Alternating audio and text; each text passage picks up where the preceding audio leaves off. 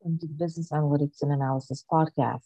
This is your podcast in the world of analytics and analysis. This is episode three of the podcast.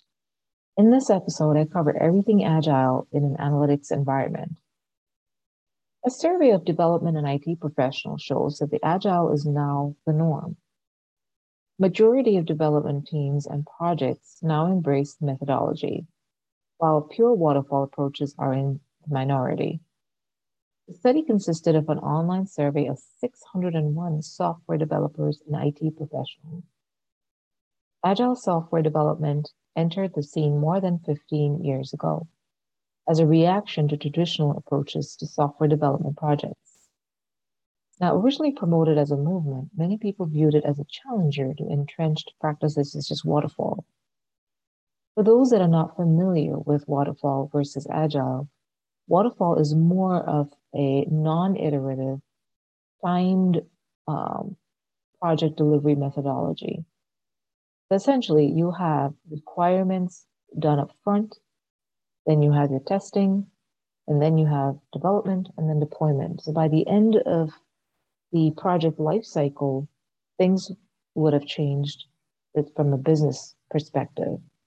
And you can't capture those changes as requirements are done versus in an agile methodology, requirements, testing, and development are all iterative.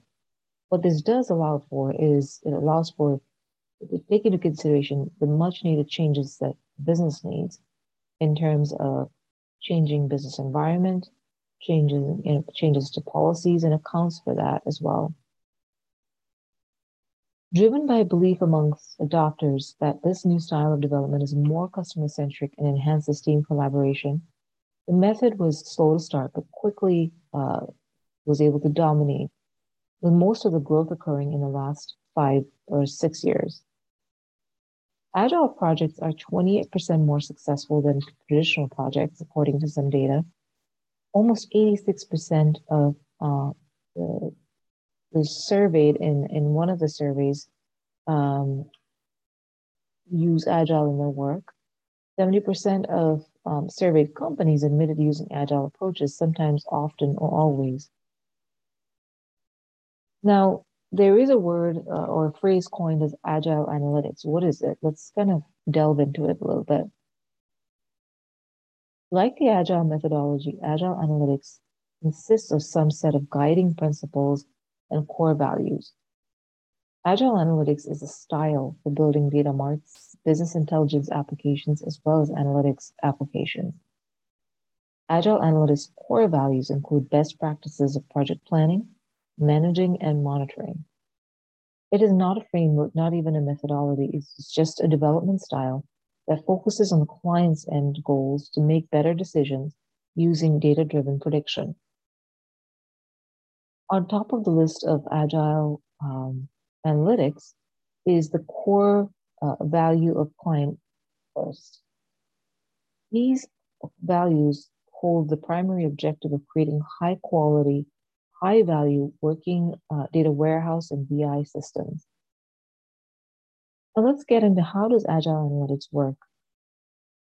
Consider all the data insights along with the analytics requirements, and then on the basis of what that we recommend agile development methodology.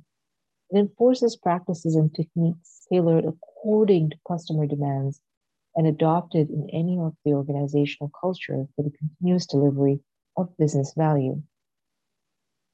Successful timely completion of an end-to-end work involves setting up all the data sources, uh, the ETL scripting, wrangling, storing, visualizing, and insights until deployment uh, adopt agile methodology. It provides an opportunity to assess the project delivery path throughout the development process. The primary objective is high quality, high value, working business intelligence and data warehouse. The three buzzwords, right? So there's incremental, iterative, and evolutionary. And it's also a value driven deployment. Now, in within an agile environment, you have a couple of different roles. You have the product owner, you have the uh, business analyst. In some cases, you may not have a business analyst. you would have your QA folks, the tester folks, and in some cases the BA kind and the tester kind of play that role um, simultaneously. And then you have your developers. And in some instances, you could have an architect that oversees the solutioning if it matches the NFI standard. So within an analytics agile project, you have a similar sort of setup in terms of roles. Uh, that being said, when when a project is scoped out, it it's gone it's gone through the intake process. The um, delivery lead or a project manager or scrum master, for that matter, um, gets the work. Now, in a traditional waterfall methodology, you had the uh, work breakdown structure, which kind of guided pretty much all projects and the project work involved. In this case, you're working on a product um, at, within the agile team with the analytics um, project, and you are focusing on on features and enhancements and how to make that product even better. As an example, you could have a requirement that you've received create a dashboard for the business, and it's very specific to a business area. In that case, your product owner or who, whoever the BA is would go out there, scope the work, understand the requirements, and create a backlog. Now, for those that are not familiar with the backlog, a backlog is pretty much a list of tasks a, or requirements that the business is looking to implement. As an example, uh, the business overarching scope would be the business needs a dashboard created that would contain a bunch of reports or X number of reports. So that's kind of your high level scope. But now what you do is you chunk it out into what is what are the requirements for report one, the requirements for report two. So basically you will chunk out that effort in terms of reports maybe. And your feature could be report one. Uh, feature one could be report one, feature two could be report two, so on and so forth. That's how you break it down. And you create a list, which then is becomes your backlog. The more widely used um, platform to track these these these um, backlog items is is Jira. Uh, spelled as J I R A for those that are not familiar. Now, Jira is very popular. You create stories. The stories equal backlog items, and you kind of keep building up on the stories. You prioritize the stories, gather requirements for that specific story, and then you hand it over to your developers to develop. And in the interim, the testers kind of build out the test plan, or in some cases, just the test cases for that story, test it out, and then it's deployed. That is kind of the, the process in a nutshell um, for an agile analytics project.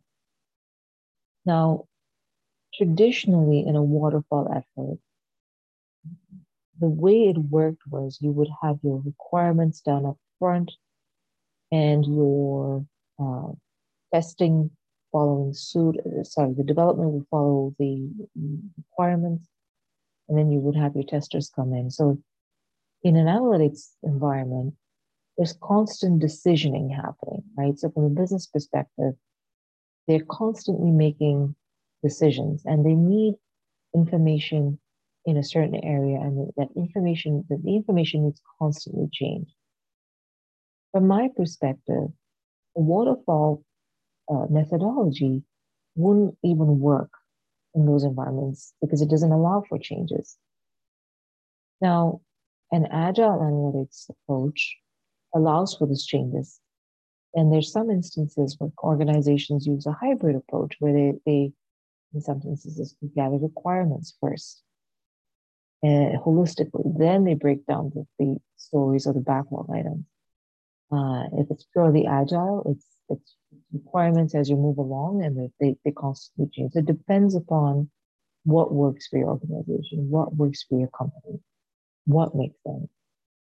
Um, that being said, in terms of the, the buzzwords that I mentioned earlier, there's the iterative approach uh, through Agile that allows for um, a lot of leeway in terms of what the business needs are. And many times the business is happy that they're getting the product on time. They don't have to wait.